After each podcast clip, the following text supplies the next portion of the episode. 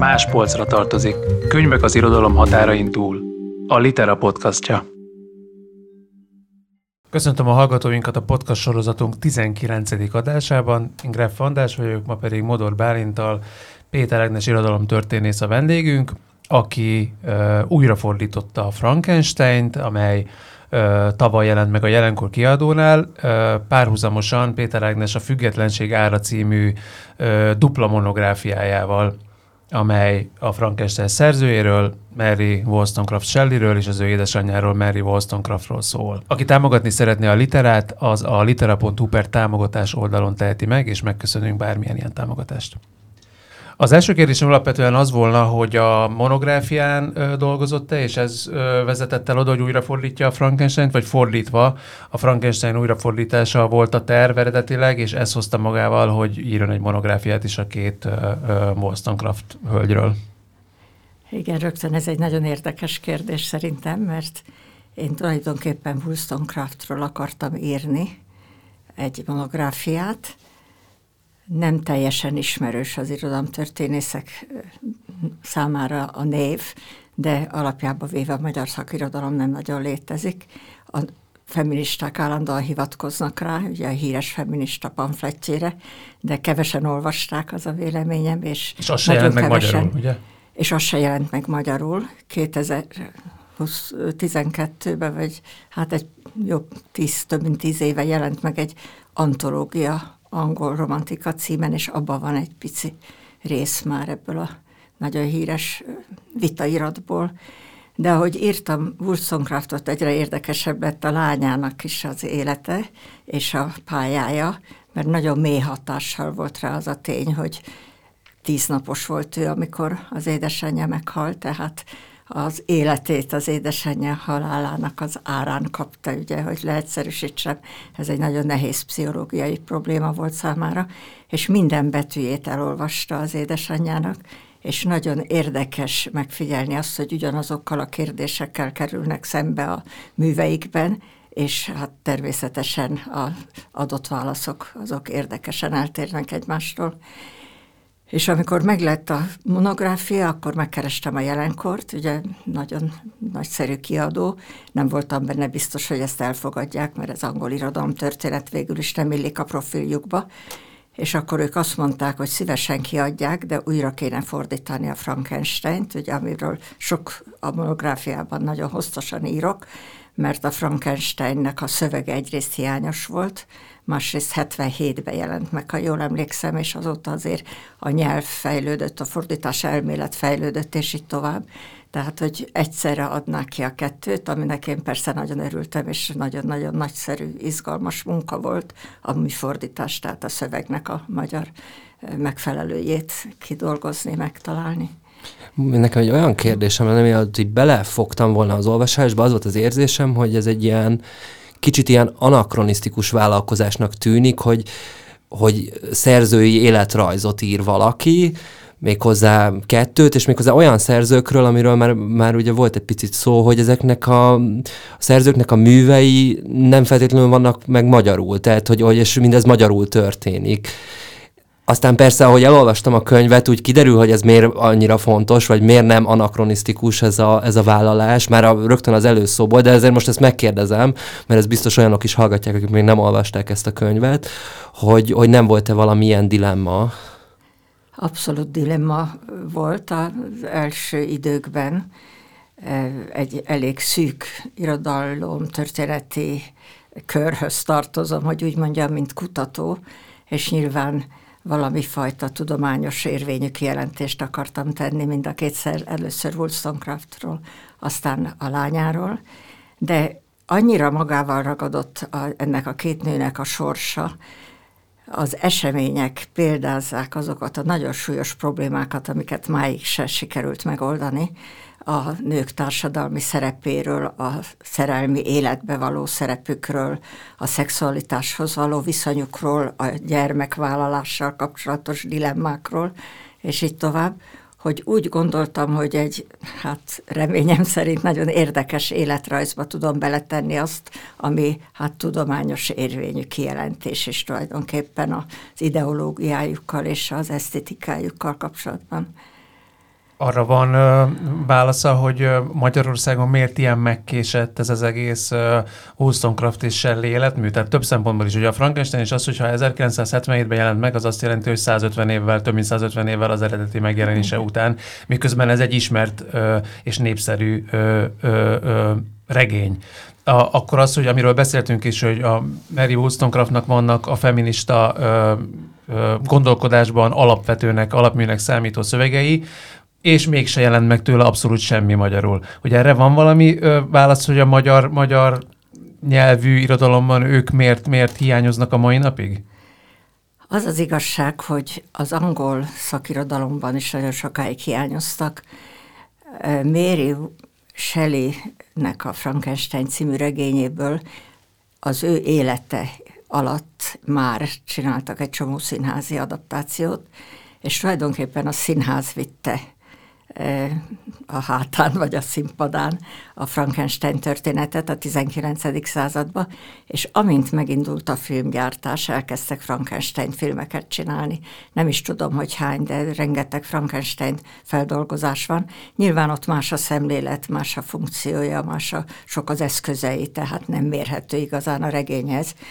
De mint írók és mint gondolkodók tulajdonképpen Angliába is csak a 80-as évek körül kerültek előtérbe, amikor megjelent az úgynevezett feminista irodalom, értelmezés, irodalomkritika, irodalomtörténeti írás, akik hát az irodalomnak ezt a nagyon fontos vet, vagy vonulatát elemezték, amiről kiderült, hogy ugyanolyan értékes esztétikailag és gondolkodás történetileg, mint az a kanonizált irodalom, ami nagy rész férfiakból állt, és attól kezdve kezdték kiadogatni nagyon lelkesen és, és szenvedélyesen ezeket a műveket Angliába is, meg a róluk szóló szakirodalom is akkor kezdett besűrűsödni, és egyre gazdagabbá lenni, és emlékszem, hogy az egyetemen, mert én tanítottam egész életemben, körülbelül a 80-as évektől kezdtük tanítani a Frankenstein, tehát olyan nagyon nincs elkésve.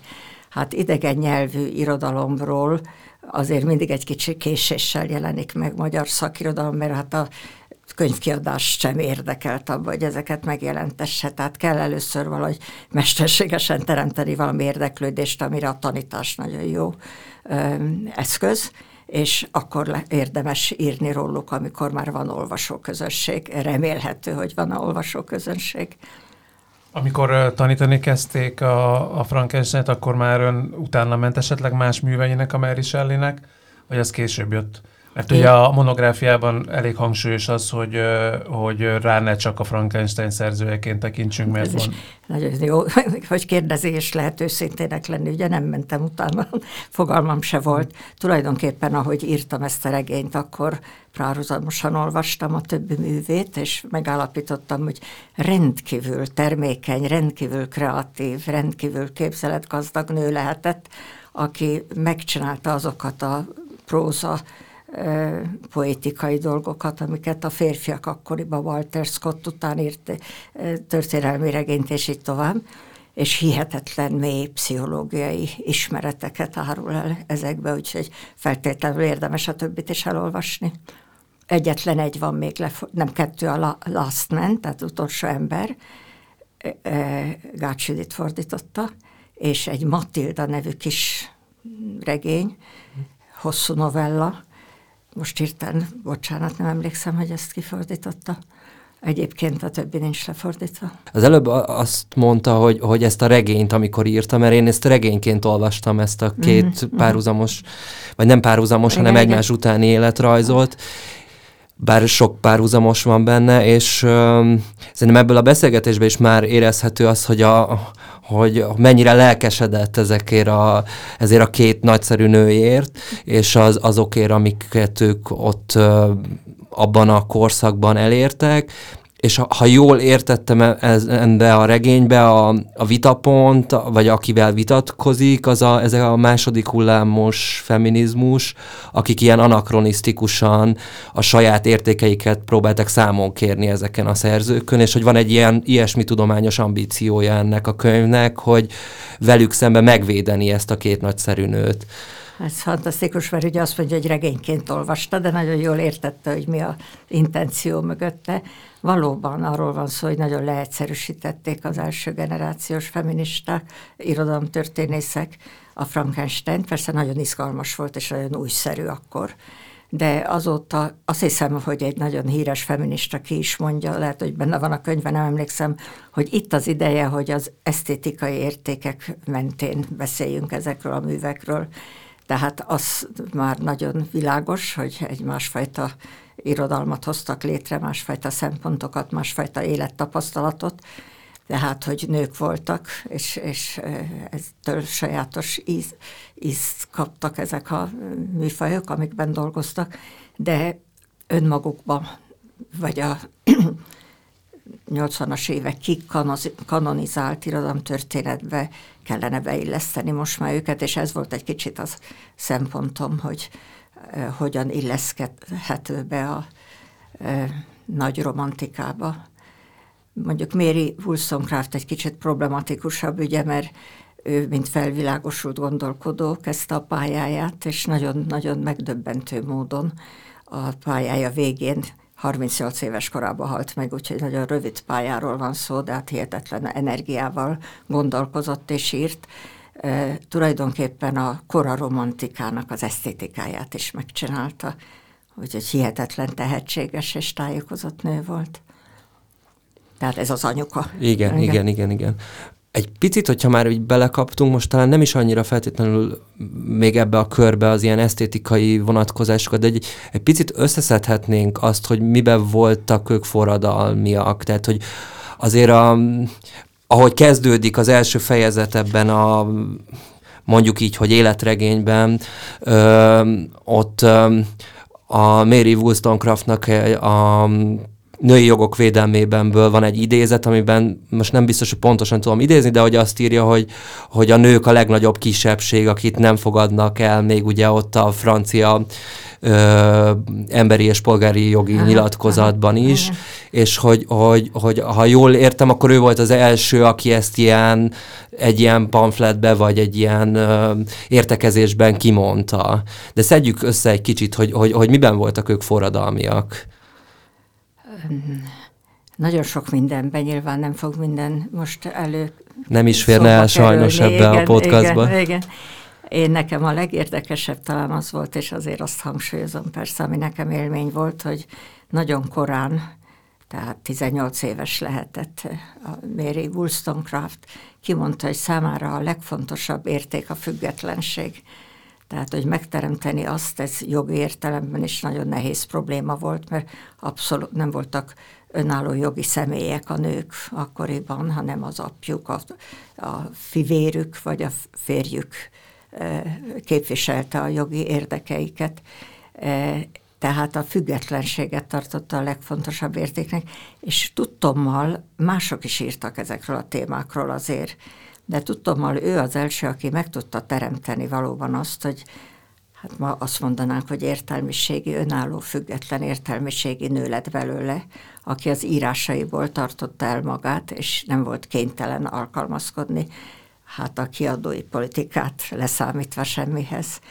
Tehát a, ezt a fajta függetlenséget indokolta is, meg is teremtette magának, és meg is fizette az árát mert tulajdonképpen nagyon ellenséges hangulattal fogadták a műveinek nagy részét.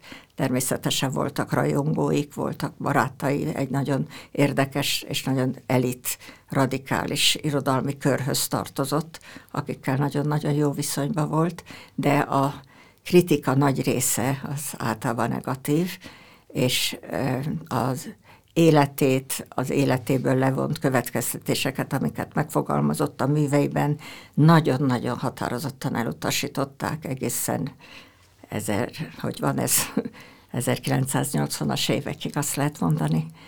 Talán emlékszik, hogy leírtam, hogy a Mary Shelley-nek az eltevetése is milyen probléma volt, és az, hogy egy emléktáblát akartak kitenni a háznak a falára, az évekig tartott, amíg azt sikerült elérni, és meg kellett változtatni valahogy a feliratot, hogy elfogadhatóbb legyen. Igen, ez az anglikán egyház tulajdonában volt, igen, azt hiszem az igen, a ház. pontosan, írja, ilyen jó olvasó, hogy ilyen jól emlékszik is rá.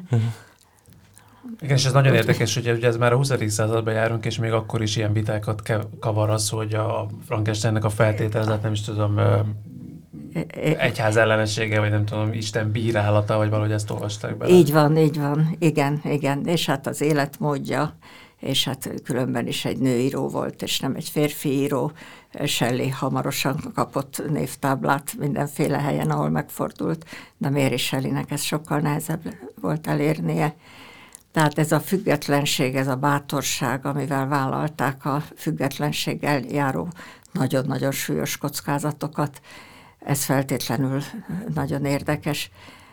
Most egyébként ugye közben eltelt, ez tavaly jelent meg, és hát eltelt egy csomó idő, muszáj folytatni az ember, úgy érzi, mert annyira érdekes és annyira forradalmi ezek az írások Úgyhogy elkezdtem fordítani ezt a bizonyos híres pamfletet, a Vindication of the Rights of Women, és egészen megdöbbentő, hogy milyen hihetetlen tájékozott volt filozófia történetbe, politika, tudomány történetbe, és a társadalom minden rétegének az életmódját nagyon jól ismertem, mert valahogy úgy alakult a sorsa, nagyon-nagyon egyszerű környezetből származott, nagyon sok felé dobálódott gyerekkorába, az meglehetősen hát könnyelmű és nagyon ambiciózus, de alkoholista apja miatt, és azután bekerült ebbe az elit körbe, amit már említettem, és a lehető legjobb viszonyban volt a korvezető értelmiségével, azt mondható, és éppen ezért a prostituáltaknak is nagyon jól ismerte az életét, és a legelőkelőbb arisztokrata nőknek is a mindennapi életét és a mindennapi mentalitását, és nagyon-nagyon meggyőzően tud beszélni arról, hogy milyen lehetőségei vannak egy nőnek jogilag és politikailag mennyire kisebbség, ugye a legnagyobb kisebbség a, a világon, hát a, nyilván Angliában is. Én még akkor oda csatolnék vissza, hogy itt ugye ebből a monográfiából az derül ki, hogy a Mary Wollstonecraftnak nagyon fontos volt az oktatás egyfelől, ugye ő maga is alapított egy iskolát, másfelől meg itt, itt még nagyon messze a Freud előtti pszichológia, meg az a pszichológia, amit mi ismerünk, azelőtt járunk, de hogy az anya-gyerek kapcsolatban is ott, ott például nála ez egy ilyen forradalmi tett volt, hogy ő maga szoptatta a gyerekeket, uh-huh. és uh, számomra az baromira érdekes volt ebbe a könyvbe, azt hiszem egy Jalom nevű szerzőt idéz, aki a női mell történetét írja meg, hogy hogyan viszonyultak hozzá, és hogy ebbe a korba, aki megtette, az mindig kiadta a gyerekét a, a szoptatós dajkához, és ugye itt a könyvben meg, meg ő ezzel is lázadt, hogy ő maga szoptatta a saját gyerekét. Igen, ez ugye nagyon érdekes, hogy szinte minden átélt, átélt tapasztalat számára, tehát például ez a szoptatás is valóban.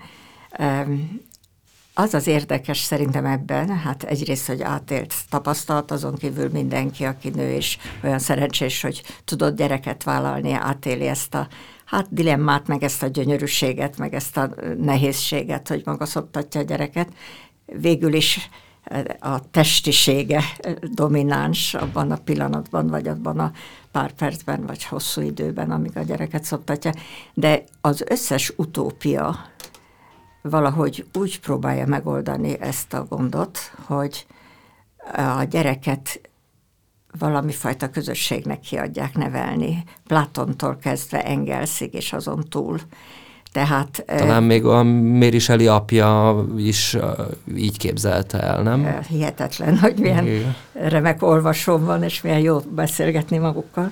Igen, az ő apja Godwin volt, William Godwin, aki a kor legjelentősebb politikai gondolkodója volt, azt lehet mondani, nagyon támogatta a francia forradalom ideológiáját, és anarchista alapon bírálta az államot és az egyházat, és ő neki az volt a véleménye, hogy a gyerek, hogy a gyerekből is magántulajdon csinál tulajdonképpen a, a szülő, ami nem helyes, és nem tesz jót a gyereknek, és ki kell adni, és egyszer csak már nem is tudjuk, hogy kikinek a gyereke, egészen szélsőséges álláspontot foglalt el, amit aztán egy picit korrigált ugye a második, harmadik kiadásba.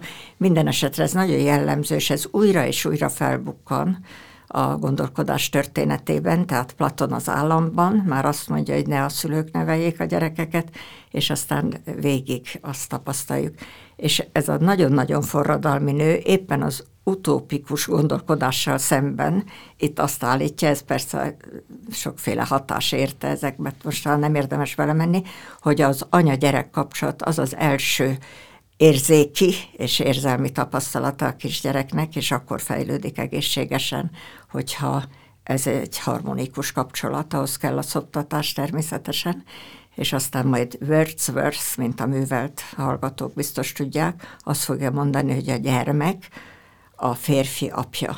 Az egyik versében ezt mondja, ami döbbenetes, mikor az ember először hallja, ugye, de hát arról van szó, hogy a gyerekkor meghatározó pszichológiai szempontból, tehát olyan felnőtt lesz belőle, amilyen leegyszerűsítve persze, amilyen a gyerekkora volt.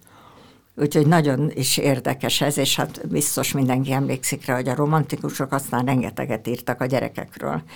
Tehát ez a nagy felfedezés többek között a Mary Wollstonecraft érdeme ugye emlékszik mindenki nyilván a Blake-nek a kisgyerekekről szóló nagyon szép versecskéire, verseire, és hát az összes nagy romantikus, és nem csak Angliában a gyerekkort meghatározónak tekintette. Úgyhogy ez a modern pszichológiának az előkészülete, amit zajlik.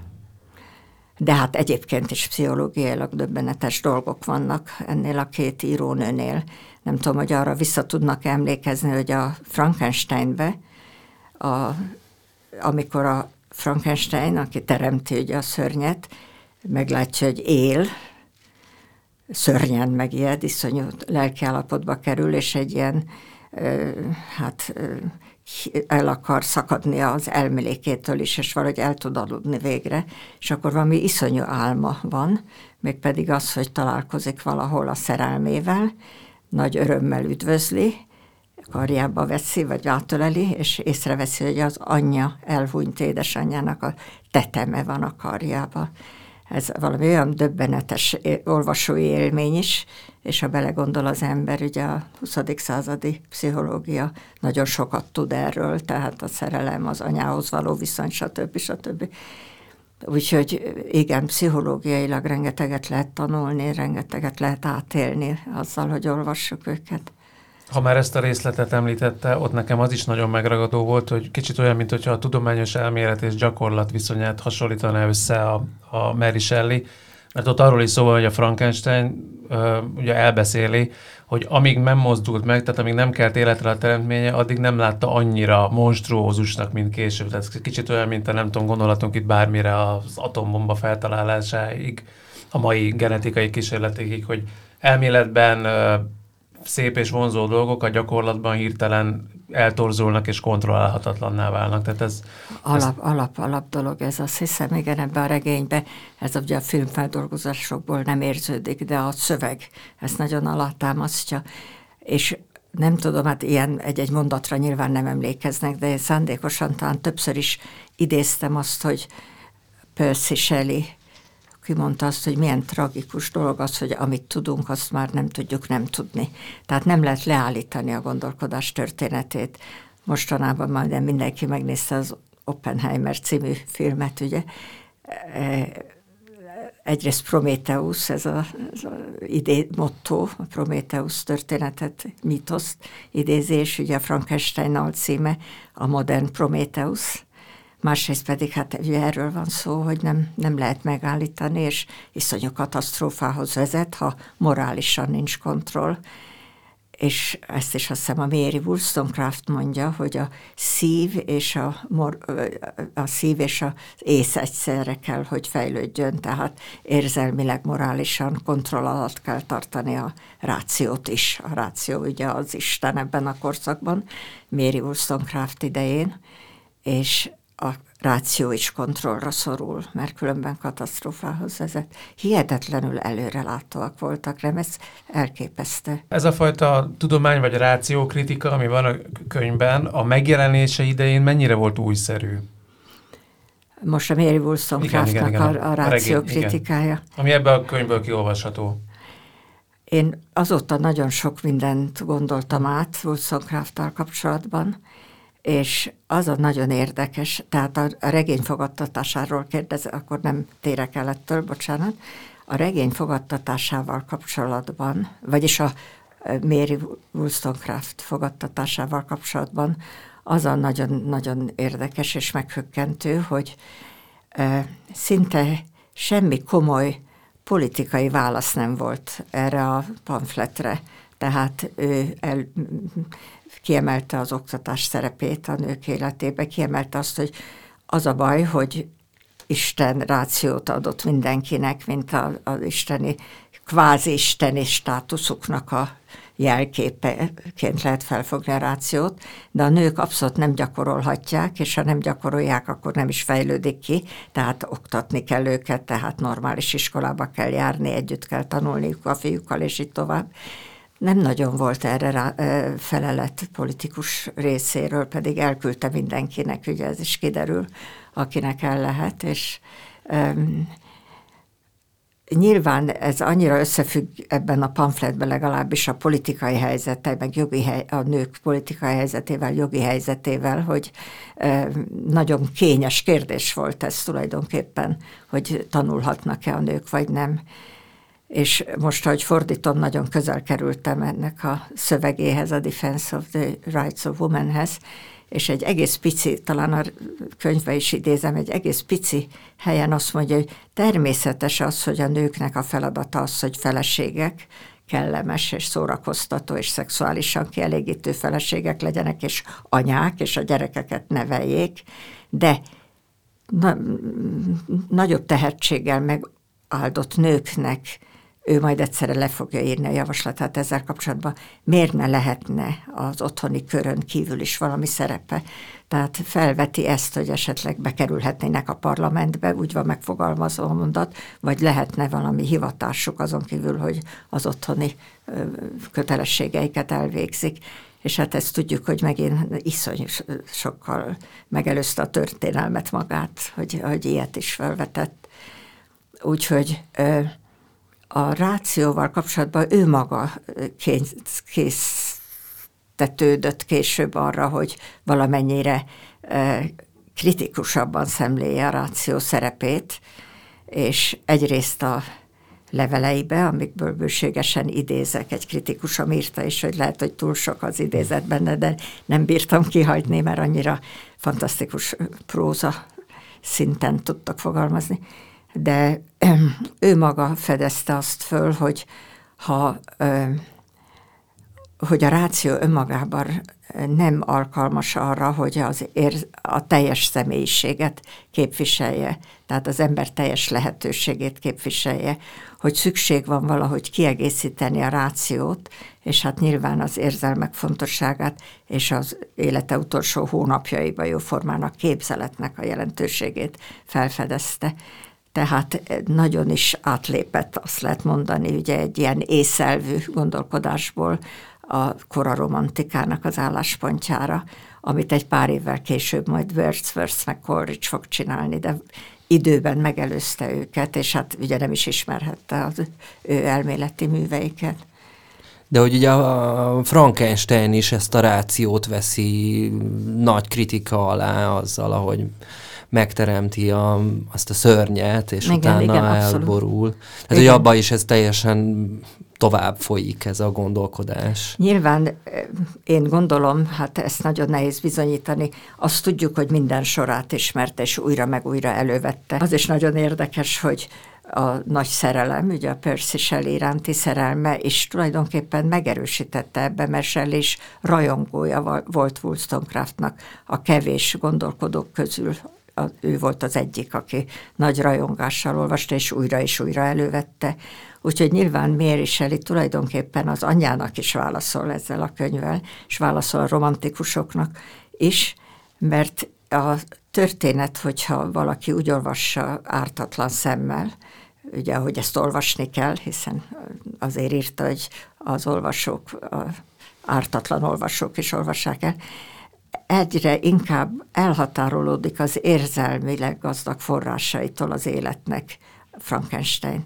Tehát ahogy ugye a végén egy picike kis szobába szorul be, tehát térben is teljesen elzárkózik a természettől is, a családjától is, az anyjától is, a szerelmétől is. Ez egy nagyon érdekes kérdés, ugye a szerelmével való kapcsolat valahogy nagyon nehezen alakul, és nagyon nehezen tudja rászánni magát, és hát a végén ugye meg is akadályozódik a házasságkötés.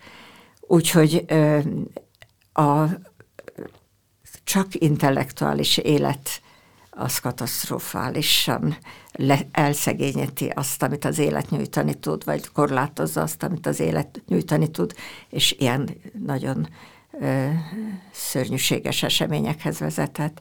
Hát erről szól most a mesterséges intelligencia, meg mindenféle, amiket már emlegettünk.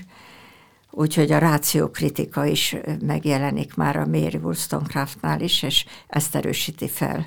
Hát bonyolultabb a könyvennél persze, de nyilván Frankenstein sorsa ezt is illusztrálja, hogy bajba jut az, aki elzárkózik az érzelmi és érzéki tapasztalatoktól. Igen, mert a monográfiában számos szöveghelynél ön kimutatja, hogy milyen erősen támaszkodik Mary Shelley az édesanyjának a különböző írásaira.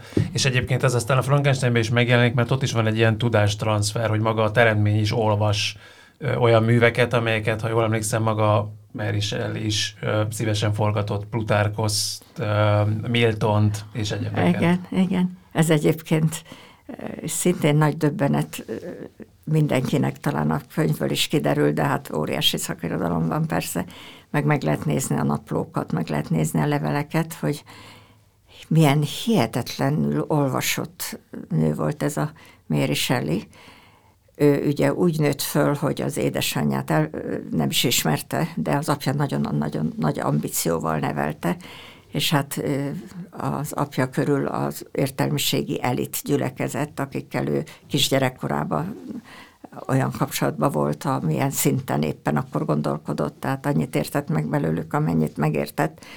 De minden esetre mindent megtett, hogy ez az szörnyű probléma, ami még a 20. században Virginia Woolfnak is problémája volt, hogy nincs mögötte egy rendszerezett oktatási rendszer, és úgy szedte össze a tudását, ahogy, ahogy adódott, ahogy lehetősége volt rá. Úgyhogy ez is nagyon fontos része talán ennek a, a, a monográfiának is talán, hogy anélkül nem biztos, hogy tudunk úgy beszélni, hogy megszólítjuk a kortársainkat, hogy nincs nagyon-nagyon széles rálátásunk az gondolkodás történetének az eseményeire, vagy az irodalomtörténet eseményeire. Állandó pár beszédet folytat az anyjával, állandó pár beszédet folytat a férjével, ugye azt gondolom kiderül a könyvből, állandó párbeszédet folytat a jelentős romantikusokkal, ugye idézi Wordsworth, idézi Percy Shelley-t, és egy későbbi művébe Keatset, ami hát egyfajta romantikus kánon, ami megjelenik nála, amelyel szembefordul tulajdonképpen, és egy kicsit korrigálja, egy kicsit helyreigazítja őket. De itt, amikor ezt a regényt írja, akkor még 18 éves, tehát hogy ez is hozzá tartozik ehhez a történethez, hogy, hogy és uh, talán... Viszonylag rövid idő alatt írja, meg nem egy szűk év talán, amíg a regény elkészül. Emlékszem. Hát ugye 16-ba kezdi írni, és 18 legelején jelenik meg. Úgyhogy és ugye, igen. ha jól emlékszem a könyvéből, akkor az első kiadáson nem volt rajta a neve, a szerzői név. Az azért volt, mert nő írta, és ez csökkentette Én volna. szerintem férfiak is publikáltak, Aha. anélkül, hogy a nevüket megjelölték volna, vagy adtak volna hozzá, volna. de hát nők meg pláne. De igen, a második kiadás viszont már a neve alatt jelent meg, az első kiadás után sokan azt gondolták, hogy egy férfi írta nyilván, mert fantasztikusak a tájleírások, mondjuk azt mindenki megelégedetten állapította meg, de hát azt is persze, hogy ez egy szinte istenkáromló könyv blasfemikus, ahogy mondta ugye elején a beszélgetésünknek. És mi volt a kérdés? Talán csak komment volt, de hogy, hogy én nekem még lenne egy kérdésem, mielőtt egy kicsit belemennénk a fordításba, hogy, Igen. hogy az nagyon érdekesen kirajzolódik a, a monográfiából, hogy itt van két kultuszépítési kísérlet, az egyik a, a William Goodwiné, aki a, a feleségének, Mary Wollstonecraftnak akar egy kultuszt építeni, az, hogy összegyűjti a műveit, kiadja, de ez nem sikerül neki, tehát hogy, hogy, hogy, hogy, hogy ez nem jön össze, és akkor a Mary Shelley-nek viszont a Percy Shelley-vel, műveivel kapcsolatban meg sikerül ez a kultuszépítés. És hogy ez, ezek pusztán abból fakadtak, hogy az egyik nő volt, a másik meg férfi, vagy, vagy és annyira sikerül ugye a Mary Shelley-nek ez a kultuszépítés, hogy az ő művei azok kitörlődnek hosszú időre a kánonból, a Frankenstein kivételével. Igen, ez nagyon érdekes ez a párhuzam, ugye, hogy két házas pár, szerelmesek és boldogok voltak együtt, és egymást nagyon gazdagították mindenféle szempontból, és mind a kettő az elvesztett hitvesének akar valami fajta kultuszt építeni, és a Godwinnak nagyon nem sikerül, e, és a Mary Shelleynek pedig sikerül, így van, de ő neki nagyon hosszan volt ideje, ugye, írni Shelleyről, és kiadta kiadatlan műveit, kiadta kiadott műveit, és egészen a 40-es évekig újra meg újra kiadta, és írt róla, és beszélt róla, és a 40-es években kezdték az irodalomtörténészek is, fiatalok, Cambridge-be, az úgynevezett, hogy emlékszem, hogy apostoloknak hívták magukat, ez egy új kritikai és irodalmi kör volt, akik felfedezték Shelley-t és Keatset. Úgyhogy igen, neki nagyon-nagyon is sikerült, holott azért ő vele is állandó párbeszédben, dialógusban van, és ez elég kritikus is az a dialógus, amit ő folytat a Percy Shelley-vel. E, nyilván sok minden problémát felfedezett Shelley költészetében, és majd a Mary Wollstonecraft Shelleynek az írásaiban is felfedeződnek ezek a problémák. Persze a gondolkodás nem áll le, ugye? De Shelley óriási jelentőséget tulajdonított a költészetnek, ha más nem az Óda a nyugati szélhez, ugye azt feltehetőleg, aki ezt most hallgatja, az olvasta, és emlékszik rá, hogy ott arról van szó, hogy e, a költészet ugyanúgy, mint a természetben a nyugati szél hoz egy nagy változást az éghajlatba és a természet életébe, úgy a költészet tulajdonképpen törvényhozója a történelemnek, tehát e, nyilván ez egy túlzott állítás, mint ahogy a romantika hajlandó volt eltúlozni a költészetnek és a művészetnek a jelentőségét, de e, a férfi-nő kapcsolattal is nagyon gyakran foglalkozik Mérésel, és ez indirekt kritika nyilván idézőjelben mondom, ezek bonyolultabb problémák, mint ahogy itt meg tudjuk hirtelen fogalmazni, de a Percy Shelley-nek az önzését, vagy az ön érték, érvényesítési képességét is kritika alá veszi, amire ugye neki, mint nőnek nincs is lehetősége én nekem megrendítő volt minden esetre ennek a két embernek a kapcsolata is, és az is, ahogy az özvegységet próbálta elviselni, mériseli, ahogy próbált valami más megoldást találni, hogy ne kelljen ezt a nagyon nagy magányt, és ahogy nem sikerült neki.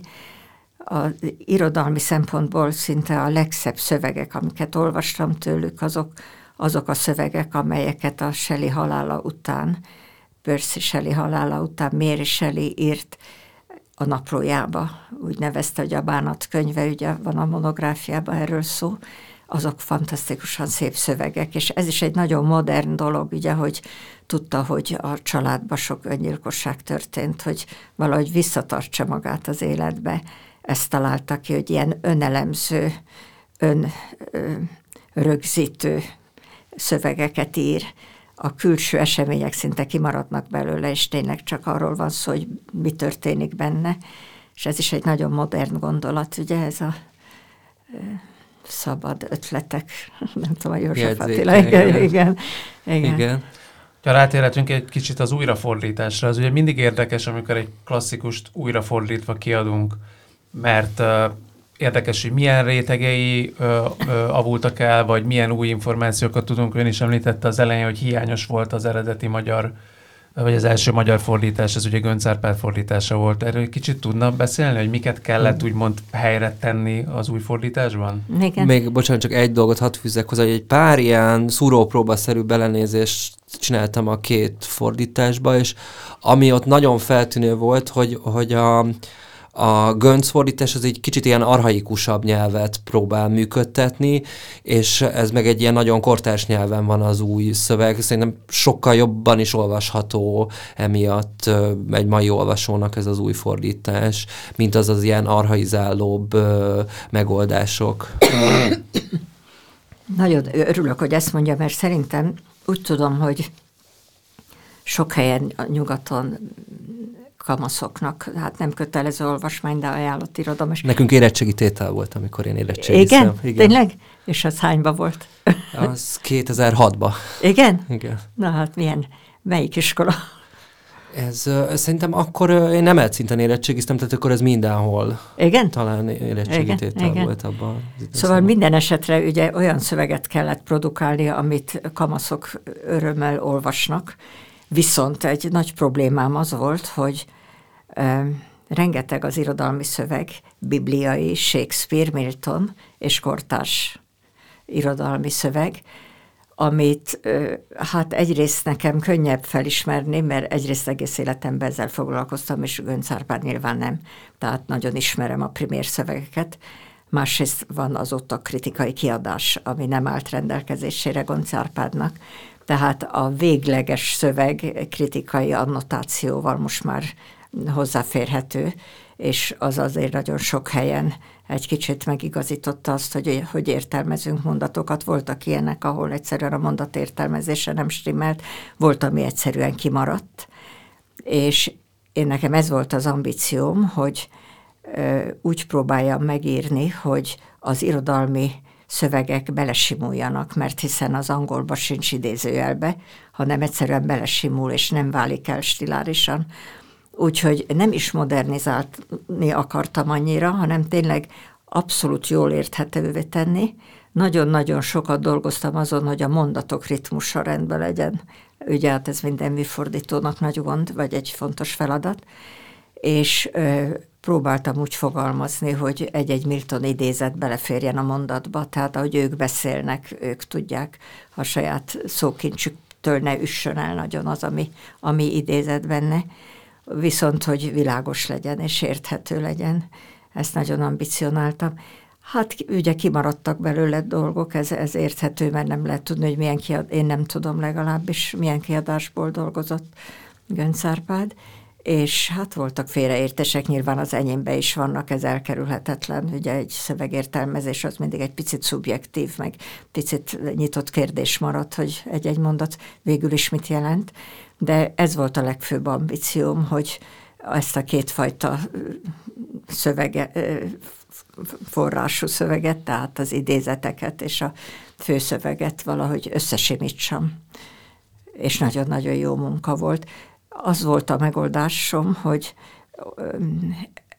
maga Mary Shelley is úgy dolgozott, ezt tudjuk, talán le is írtam a monográfiába, hogy elővette a 1814-ben ők ugye megszöktek ketten, ez egy nagy szerelmi történet, és nagyon izgalmas, és sok vitát váltott ki, és vált ki talán a mai napig, nem tudom, de akkor ők naplót vezettek a napóleoni háborúk által agyon pusztított Európának a tájairól, amiket bejártak, és a természet fenséges és csodálatos, de az emberi élet nagyon nyomorúságos.